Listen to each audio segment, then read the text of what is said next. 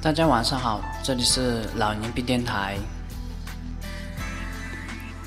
一个专注于保护您家人的电台。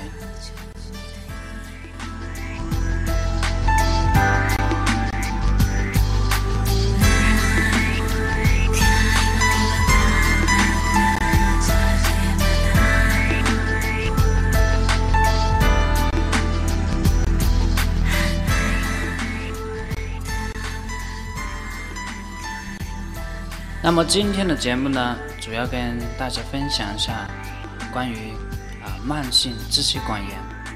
慢性支气管炎呢，它是老年病，呃啊可以说是最常见，也是生活中比较实用的，呃，特别是对于啊抽烟的老人，那么在这一块呢。觉得这一期的节目，它应该更加有意义啊，因为这种人呢，这种病人实在太多了，而在生活中呢，我们又不知道怎样去防护啊，怎么去保护他们，怎么去给一些生活中怎么去呃给他们一些建议。那么我希望在这一期的节目呢，你可以了解这个病，其次呢。在生活中，啊，我们知道这个病，呃，它到底是不是支气管炎，是不是慢性的？那么，他生活中我们是不是啊要注意，他是不是合并有其他的疾病，或者根本不是慢性支气管炎？那么，以及在这种临床和生活、家庭这种啊治疗中呢，啊，我们应该啊注意什么？啊，我们一些常规的用药是什么？那么今天的节目呢，主要是这一些内容。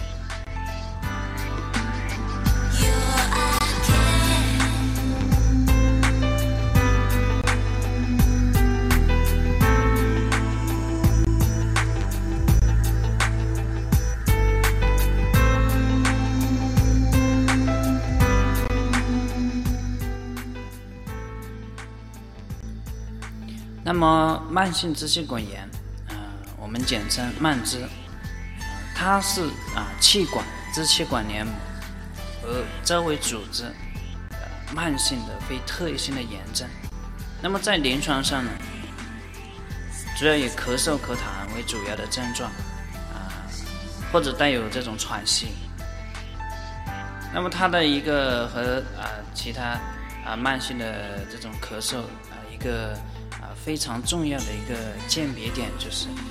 它每年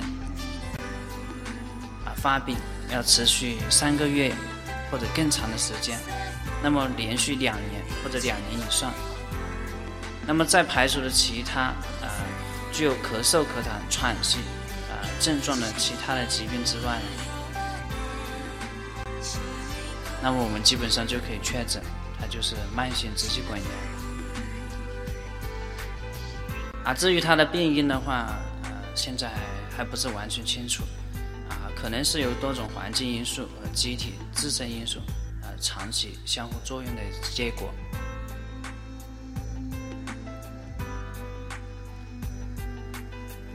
那么它在临床上有什么症状或者体征呢？那么它的一个特点就是缓慢起病，啊，病程很长。而反复的急性发作呢，啊，我们叫疾病病情的一种加重，它主要表现这种咳嗽、咳痰，啊，我们刚才说的还有啊，可能会伴有喘息。而如果急啊急性加重呢，啊，它一般是啊，它主要的原因主要是这种啊呼吸道的感染。或者病原体呢，它可以是病毒、细菌啊，也可以是支原体啊、衣原体一类的。那么它的咳嗽主要以晨间咳嗽为主，啊，晚上睡觉的时候呢，啊，可以有正咳或者啊排痰。啊，它的颜色呢，痰的颜色呢，啊，一般是白色的粘痰，或者说浆液性的泡沫痰，偶尔。啊，偶尔可以痰中带血，啊，一般清晨排痰比较多，啊，在这种体床或者说体位变动以后呢，可以刺激性的排痰。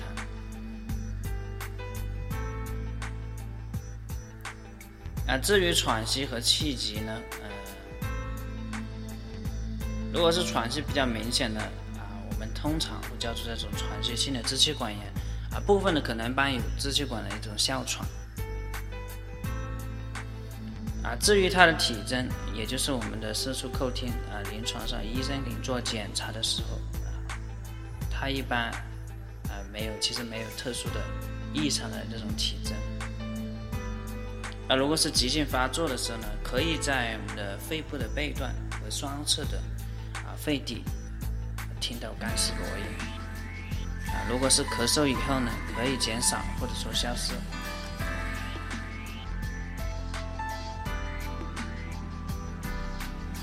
那么我们生活中所看到这种慢性支气管炎，啊，到底是不是慢性支气管炎呢？它其实还是要呃跟其他的这些呃常见的类似的这种疾慢性的疾病呢，呃加以去鉴别和区分。啊，最常见的就是这种啊支气管的哮喘。那么支气管的哮喘呢，部分的这种哮喘的患者呢，啊也会以这种刺激性的干咳为特征，灰尘、油烟。或者是冷空气啊，容易诱发哮喘。那么常有家庭或者说个人过敏的这种病史啊，对于抗生素治疗呢没有效果。啊，如果我们在住院期间去做这种支气管激发试验呢，它一般是阳性的。这也是和啊慢性咳嗽啊其他类型的咳嗽一个鉴别的一个诊，可以说是诊一个诊断的一个标准。那么其次呢，就这种嗜酸粒细胞的支气管炎，也就我们上一期节目讲到的嗜酸性粒细胞引起的这种咳嗽。那么其实临床症状呢，啊是比较相似的。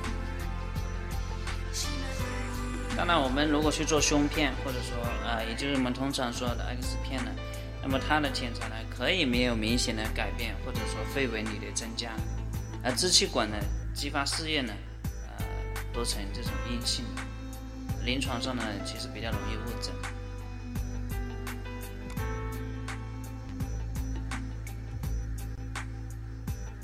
那么在临床的工作中呢，我们主要去谈找嗜酸性粒细胞，去看它的一种基数，它到底是多少。第三个比较常见的。呃我们容易和这种慢性支气管炎去混淆的是这种肺结核。肺结核呢，我们常有这种发热、乏力和盗汗、消瘦这些典型的呃结核中毒症状。啊，谈检查呢，可以找到这种抗酸的杆菌，啊，当然也可以找不到。当然，如果它这种啊，特别是这种啊，在不排菌的情况之下。我们叫做痰阴性的肺结核。第四个比较常见的是这种支气管的肺癌，呃，也是我们非常惧怕的，啊，也是临床工作中需要重点去排除的一类的疾病。那么对于支气管肺癌呢来说呢，呃，这个种患者一般都有数年的吸烟病史，吸烟病史。通常表现为顽固性的、刺激性的咳嗽，或者说过去有咳嗽的一种病史，而近期这种咳嗽的性质发生改变，可以常伴有这种痰中带血。当然，有时它可以表现为呃反复的同一部位的阻塞性的肺炎，呃经抗生素治疗呢，并不能完全的这种消退。那么这在临床工作中，呃，就要用做支气管镜，呃，才能呃具体的呃去鉴别。还有一类的疾病，就这种支气管的扩张，支气管扩张呢，它典型表现，呃，主要是反大量的卡浓痰，或者说啊反复的一种卡水。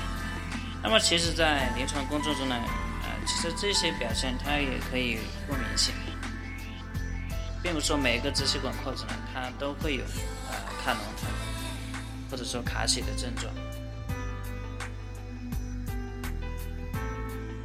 对支气管扩张来说，呃，临床上主要有要做的高分辨啊高分辨率的螺旋 CT，啊可以直接确诊。啊，至于其他引起慢性咳嗽的疾病，在上一期节目啊已经做了相似的相类的介绍，啊，比如慢性咽炎啊、鼻后滴啊、滴漏综合征啊、胃食管反流，还有某些心血管疾病。那么在这期节目呢，啊就不再累述。而对于啊慢性支气管炎的治疗呢，啊它主要分为两部分，一种是急性加重期的治疗。急性加重期的治疗，呃，在临床上主要要做的三个方面。第一个，控制感染。多啊，在控制感染方面呢，我们多依据患者呢，呃，所在地常见的病原菌，经验性的选用抗生素，啊，一般口服。啊，病情严重的时候呢，可以静脉给药。啊，比如说左氧氟沙星、啊罗红霉素、阿莫西林。